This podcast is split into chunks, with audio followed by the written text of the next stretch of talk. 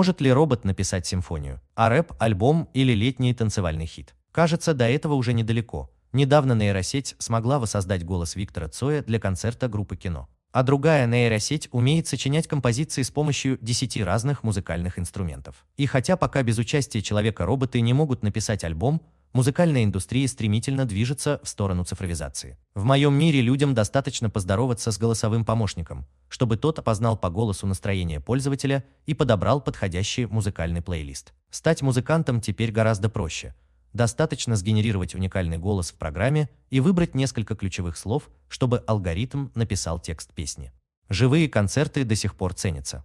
Только теперь люди приходят послушать не только настоящих артистов, но и нейронные композиции. Отличить сгенерированное произведение от написанного человеком сегодня практически невозможно. Но человечество шло к этому постепенно, а началось все со стриминговых платформ и генерации песен на основе уже существующих музыкальных стилей.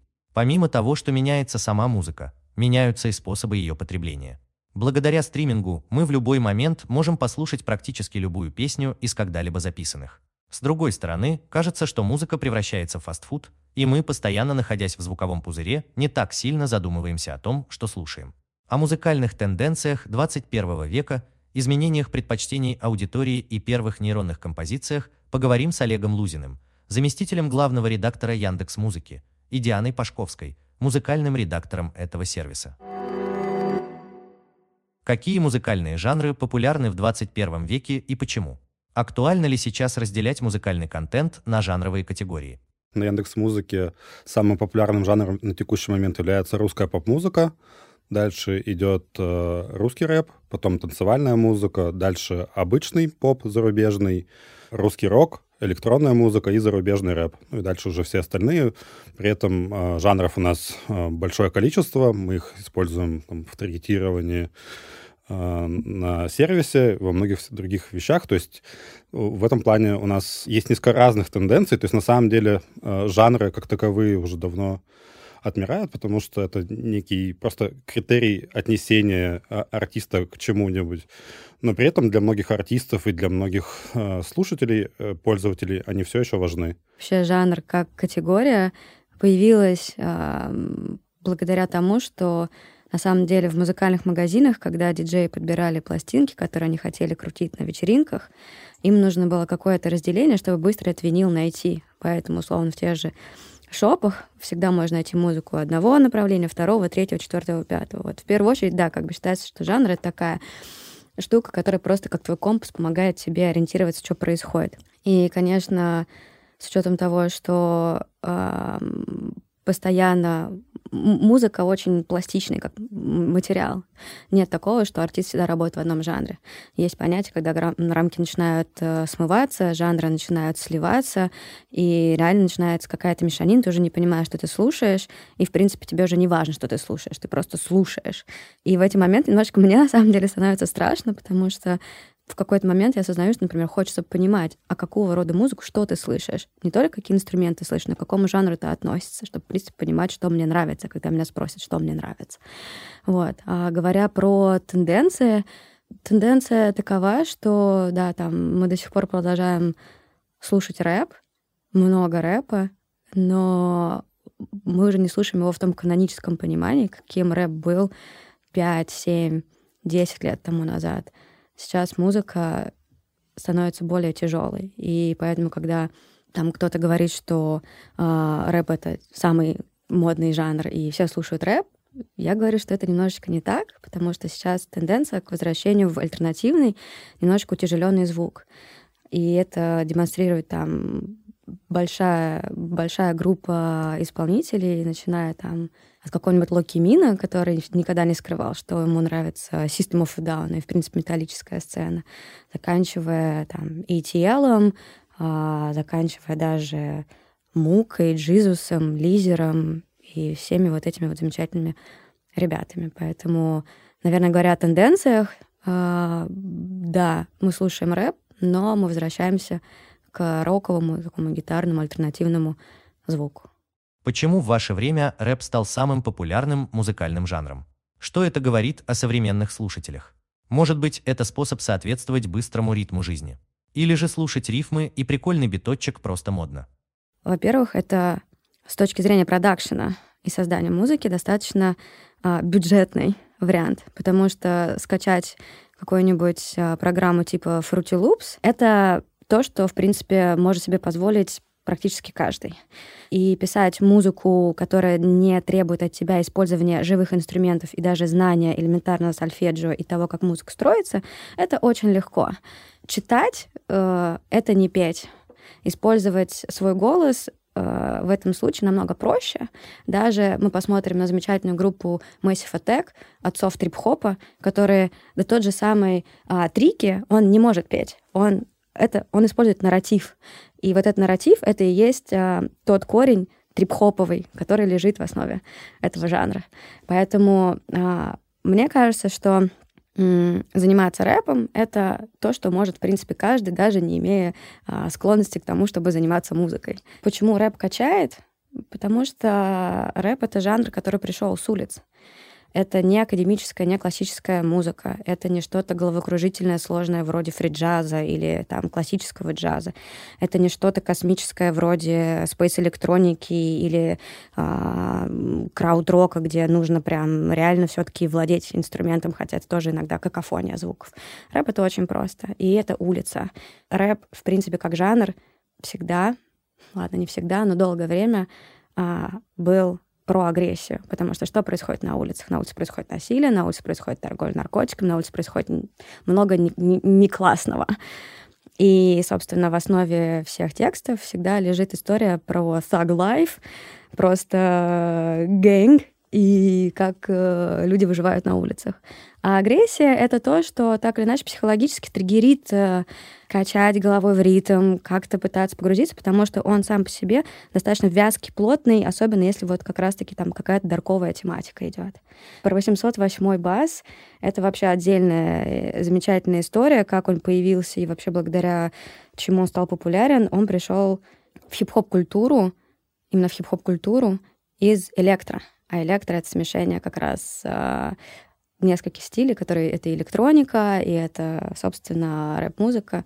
И 808 бас просто стал популярен благодаря Африке Бамбате в Нью-Йорке. Также, э, ну, как мне кажется, на самом деле очень много в мире музыки развивается по спирали, и мы видим примерно то же самое, что было в конце 90-х, в начале 2000-х, когда mm-hmm. был сначала, ну, в особенности в зарубежном, но потому что русский рэп был не таким популярным и мощным. То есть э, сначала популярен рэп, потом рэп утяжеляется, и пришел рэп-кор, и вот мы видим что-то похожее, на самом деле, прямо сейчас. То есть и многие вещи, там, которые потом уже там были до или после, тоже, на самом деле, как возвращаются в моду, то есть так же, как в мире, да. видимо, одежды происходит, что сейчас тренд на такое, на такое. То же самое происходит и в мире музыки, причем с завидной регулярностью. Mm-hmm. То есть есть какие-то циклы. Единственная разница вот со всеми этими витками, что было в конце 90-х и в начале 2000-х, тем, что есть сейчас, это то, что русская музыка сильно более популярная, чем была тогда. Ну, если смотреть, допустим, на Э, на, на чарты и на какие-то другие вещи. Ну, то есть это в том числе связано с MTV, с внешними трендами и многим чем еще, но раньше либо было больше зарубежной музыки, либо она была в паритете с, с русской. А теперь то, что мы видим у себя в чарте, например, или на самом деле в чарте всех других стриминговых сервисов, которые в России представлены, что примерно где-то с 2017 года стало сильно больше русской музыки, и сейчас может быть соотношение чуть ли не, не там 90 на 10 в пользу русской. В конце 2000-х, начале 2010-х было очень очень модно делать зарубежную музыку с закосом, ну, то есть mm-hmm. именно англо- англоязычную, и что-то выпускать, то теперь вполне самодостаточно выпустить что-то на русском языке, и аудитория тебя поймет. От этого есть уже другие сайд-эффекты, когда вот, там та же группа Cheesy People может да, резко стать да. популярным. Но это скорее исключение, чем правило. То есть э, если там это для российской аудитории или там для России плюс Беларусь, Казахстан, ну, как и из других стран, то это теперь имеет значение. Насколько я помню, именно в 21 веке российская музыка начала набирать популярность и даже опережать зарубежную в чартах у русскоговорящего населения. Почему отечественное творчество вдруг заинтересовало аудиторию? Или, как пел ваш современник Иван Дорн, вы просто перестали стесняться? Первое, что на самом деле э, стриминги очень сильно помогают вот в текущем моменте в популяризации музыки, и вот, там те же «Молчат дома» — это как раз, э, ну, ладно, на стриминги и ТикТок, конечно.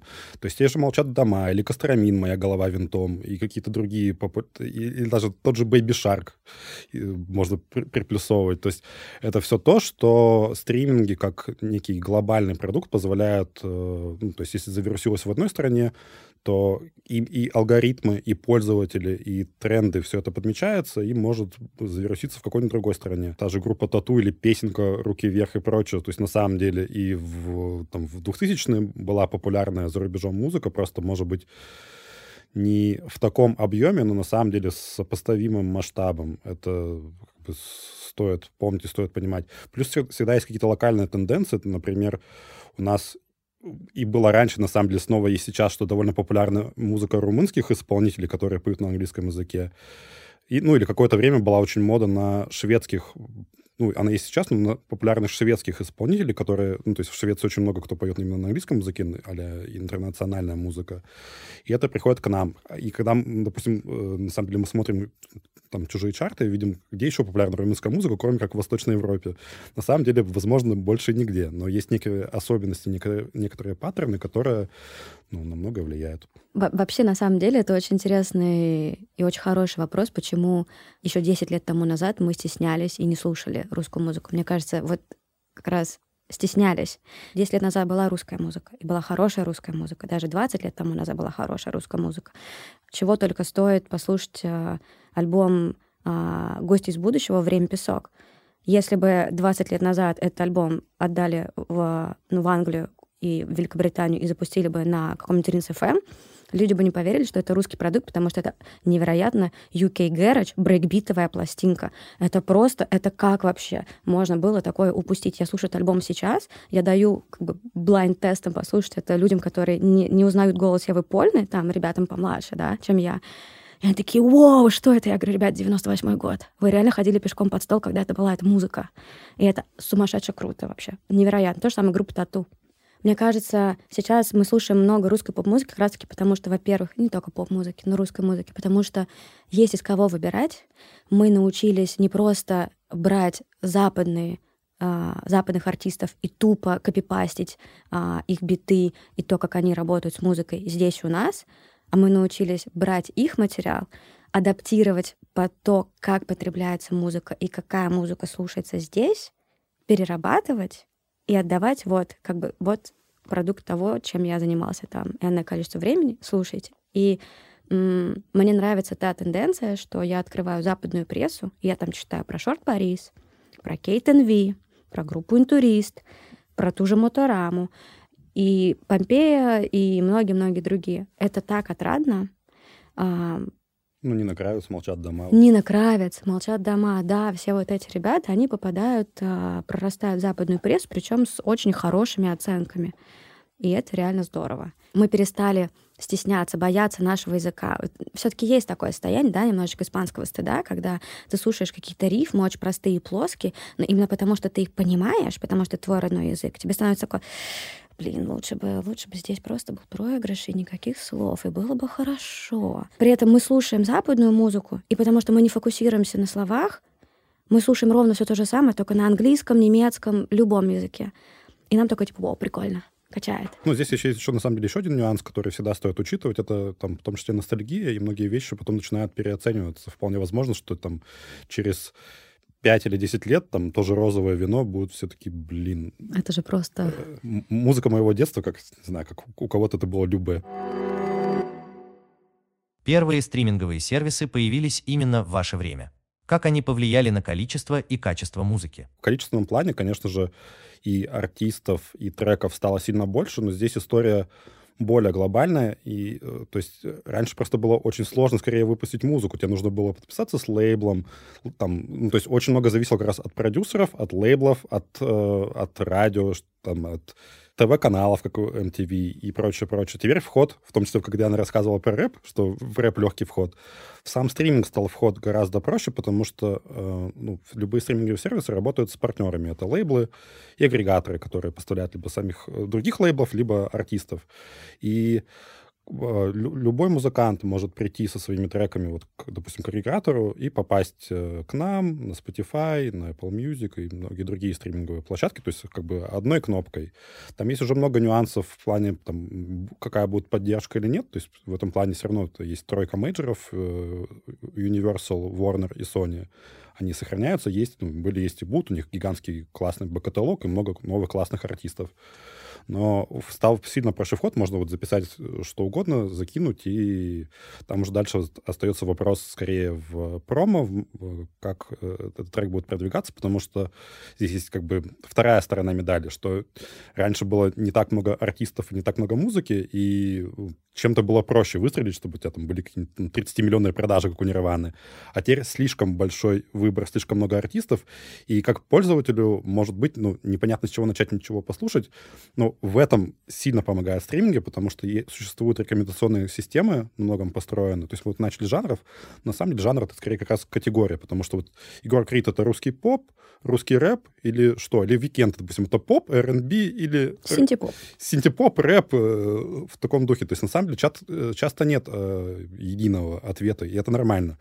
Но в этом плане именно рекомендательные системы используют скорее сильно более сложные системы, то есть по похожести треков, что слушают еще другие пользователи, которые слушают этот трек, как этот трек там лайкают, дослушивают ли до конца, дослушивают его там, не знаю, до 30 секунд, что-нибудь еще. И все эти параметры с помощью как раз уже там нейросетей и прочих технологий выстраиваются. То есть в, в стримингах в среднем 70 миллионов треков, и очевидно, что, во-первых, это было бы не скачать на какой-нибудь себе MP3-плеер. Эм То есть в чем, в чем удобство стриминга? Что можно вот всю эту огромную библиотеку сразу взять с собой, и что, на самом деле, как по мне, даже более важно, чем это количество, это то, что можно получить необходимую рекомендацию. То есть если у меня какой-то, ну, э, там, вкус, я люблю там то, что на радио, например, играют, я получу треки, которые мне нравятся. Если я сочетание сочетаемое, почему-то люблю Kanye West и классику, я все равно получу в рамках там своего умного плейлиста или или редакционной подборки, все равно получу все это вместе. Если люблю что-то очень нишевое, там, не знаю, хочу группу, похожие группы на «Молчат дома», послушать. Все это даст мне стриминг. Это то, что раньше было сложно получить в музыкальном магазине.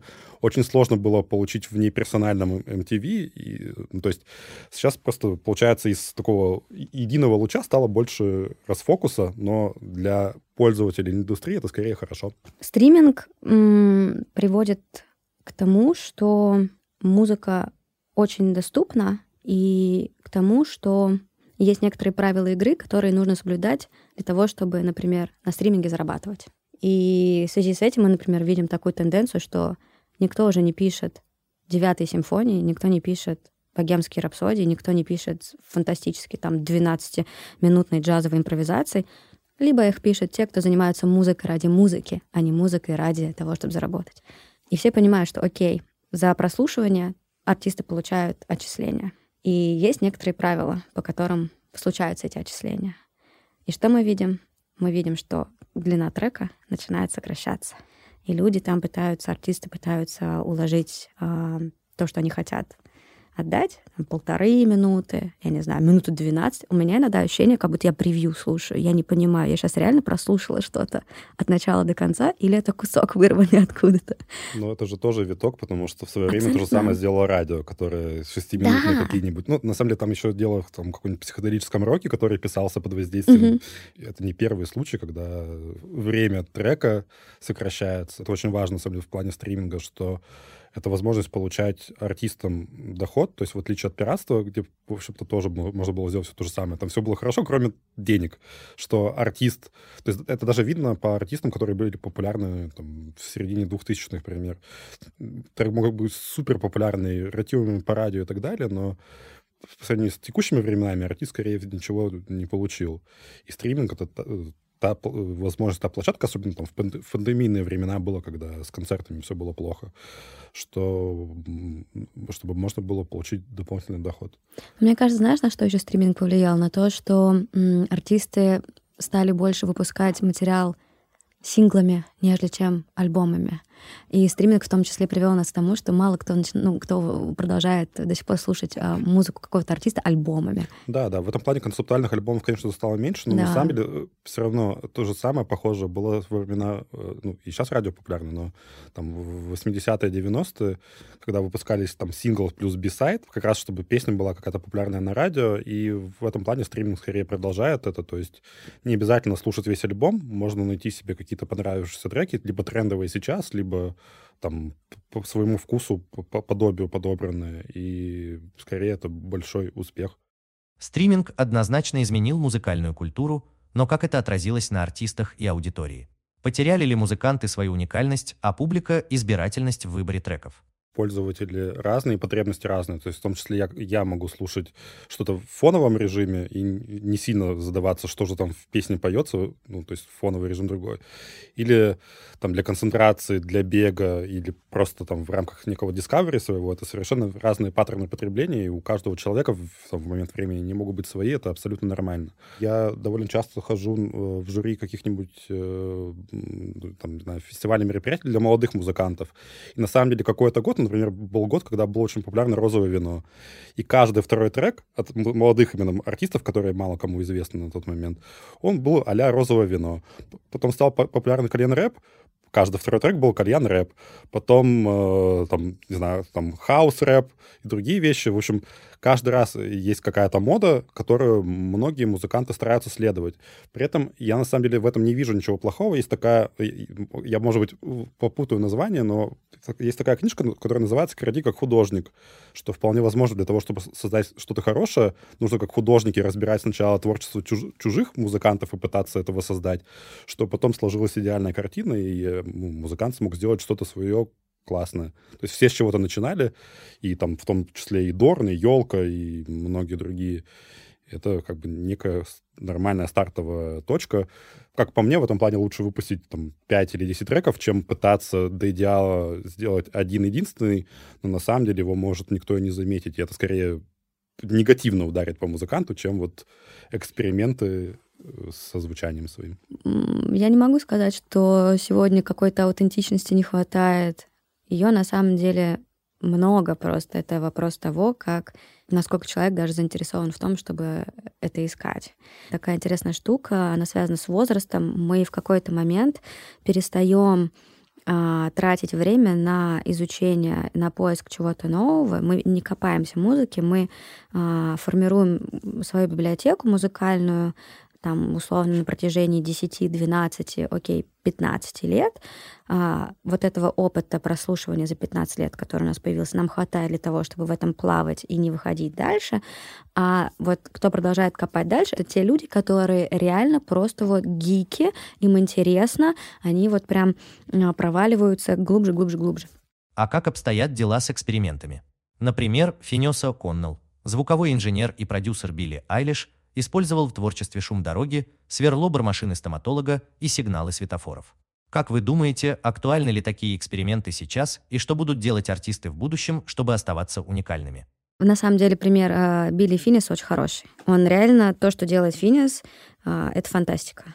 Есть, на самом деле, даже несколько лейблов, которые занимаются полевыми исследованиями, которые путешествуют по России, ездят за границу, записывают звуки, я не знаю, там, шмеля, который сидит э, и сидит, сидит на каком-то цветочке, или проезжающей лошадь. Вот это, это супер нишевая история, потому что она требует достаточно серьезных затрат ресурсов, времени, в том числе бюджета, чтобы путешествовать, да, а, чтобы это записать, чтобы это потом обработать, потому что одно дело, когда ты работаешь с сырым звуком, а другое дело, когда ты его приводишь в какой-то форме, чтобы этим звуком потом можно было пользоваться. Очень круто, что такие товарищи есть, и вот эти как раз экспериментаторы, вот эти люди, которые пытаются выйти за рамки, скажем так, существующего дозволенного возможного, да, они балансируют с теми, кто условно пишет трек там из трех дорожек элементарных, и такой типа классно, люди поймут, просто, доступно, понятно, не надо разжевывать и класть в рот, люди все сами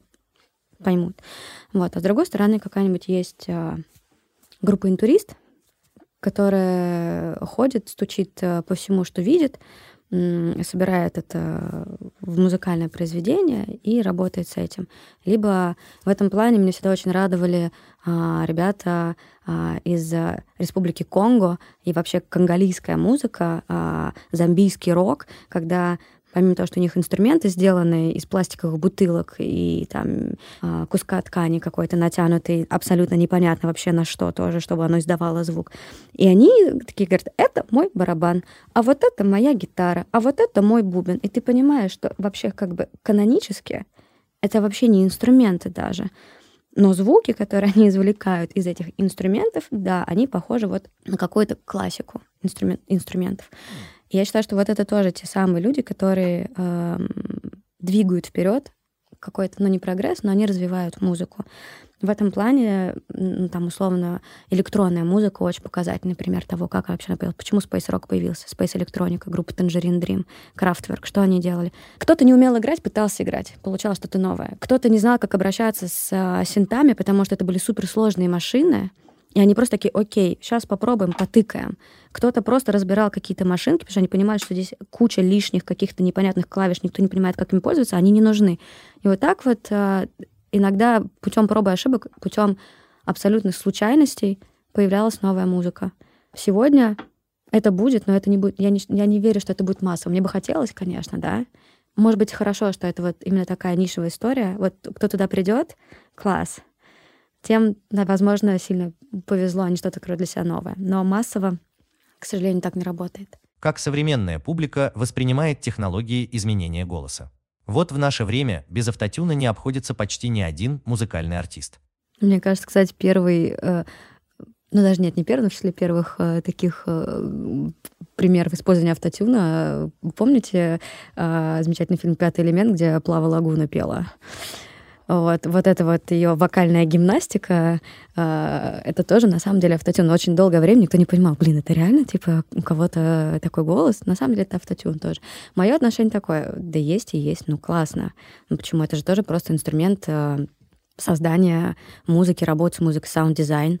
А, не знаю, кто-то там по треугольнику стучит.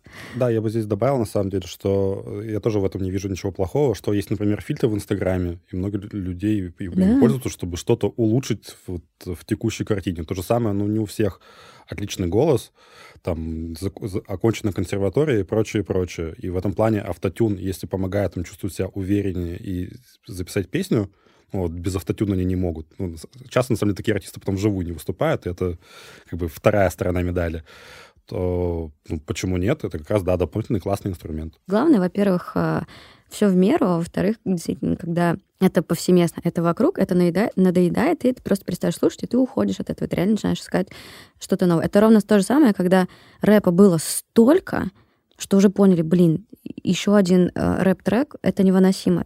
И, соответственно, органично, мне кажется, случилось то, что вот э, мы обсуждали, что рэп стал утяжеляться. Угу. Мы снова ушли вот с этой магистрали и свернули а, э, да, в на раз. шоссе в куда.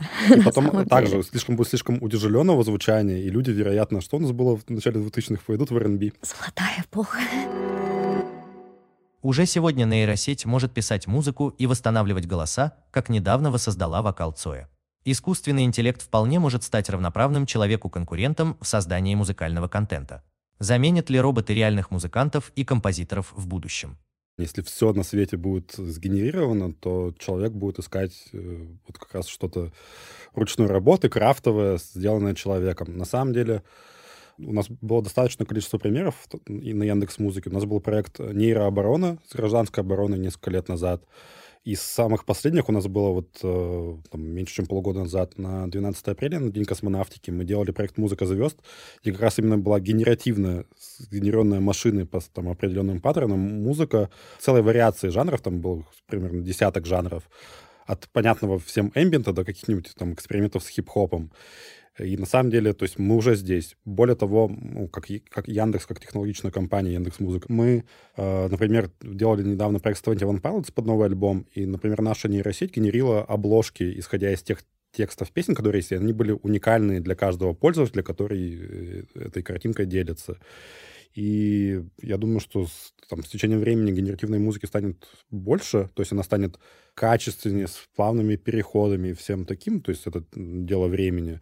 Но это никак не отменяет э, существование обычной человеческой, как мы так ее назовем, музыки, то есть просто будет спрос на то и на то. Тут сильно зависит, опять же, от контекста. То есть вполне возможно, я э, точно это допускаю, что под генеративную музыку, раз она сможет адаптироваться там под бит, по что-то, вполне возможно, что под нее будет гораздо лучше бегать и заниматься спортом, чем под человеческую. То есть просто будут некоторые области применения, или, не знаю, какой-нибудь там генеративный белый шум, чтобы мой ребенок хорошо спал. Будет достаточно в ближайшем будущем нажать только одну кнопку у себя в телефоне или отдать одну голосовую команду Алисе, а дальше уже как раз система рекомендаций правильно настроена, подстроит все по твой контекст, под тебя, чтобы вне зависимости от того, хочешь сейчас ностальгию или новый трек, или там у тебя грустное настроение, веселое настроение, это для друзей, или guilty pleasure я хочу послушать свое, чтобы система все это понимала и вот только одной кнопкой отдавала все дальше. То есть, скорее, будущее, в всяком случае, я вижу за этим. Я боюсь, потому что я осознаю, что то, о чем мы говорим, как будущее, на самом деле есть уже сегодня. Это фантастика, куда мы пришли, что мы можем использовать искусственный интеллект, настраивать его, обучать его, давать ему реальный материал, чтобы он как человек учился и дальше создавал что-то свое. И особенно в тот момент, когда ты не можешь разобрать, это придумала машина или это придумал человек, это вызывает и восторг, и трепет, вот именно как страх. И я вот как раз нахожусь, наверное, каждый раз, когда об этом думаю, в таком состоянии. Потому что я, я верю в то, что действительно а, музыка живая, написанная человеком, она никуда не уйдет, потому что в нас это заложено. Мы так иначе, мы когда ходим, мы реально настукиваем что-то, мы постоянно, то есть вот э, работаем том, с тем, что есть вокруг нас, извлекаем из этого звук. Есть одна из теорий, что а, в, современ, в современной музыке, что что такое музыка? Любой звук повторяющийся. Это музыка, потому что есть паттерн какой-то. Вот так, например, там те люди, которые занимаются, создают глич, работают в направлении глич, это музыка математических ошибок, это просто музыка звуков, шумы. Особенно если мы будем, конечно, совмещать то, что может делать искусственный интеллект с тем, что делает человек, если из этого будет рождаться что-то невероятно красивое, невероятно прям фантастическое, это круто. Но я сомневаюсь, что искусственный интеллект полностью заменит написание музыки. Я считаю, что он должен быть либо вспомогательным фактором, либо таким же равноправным, а, как и композитор, как человек-композитор. Да уж. Люди часто с недоверием и опаской относятся к творческому потенциалу искусственного интеллекта. Но хочу сказать, что от рутинной работы устают не только люди, но и мы, роботы. Поэтому переход к более интересным задачам, таким как написание музыки, меня очень радует и вдохновляет. Ладно, пойду напишу какой-нибудь бит, побуду немного творцом. Можно же иногда себя побаловать. Это был подкаст «Что изменилось от РБК трендов» и его ведущий «Искусственный интеллект». Сегодня говорили о современной музыке и будущем индустрии. Подписывайтесь на подкаст в Apple Podcasts, CastBox, Яндекс.Музыке, Google Podcasts и Spotify. Ставьте оценки, оставляйте комментарии и подписывайтесь на «Что изменилось» в Телеграме. Там мы публикуем то, что не успели обсудить в выпуске. До встречи в новых эпизодах.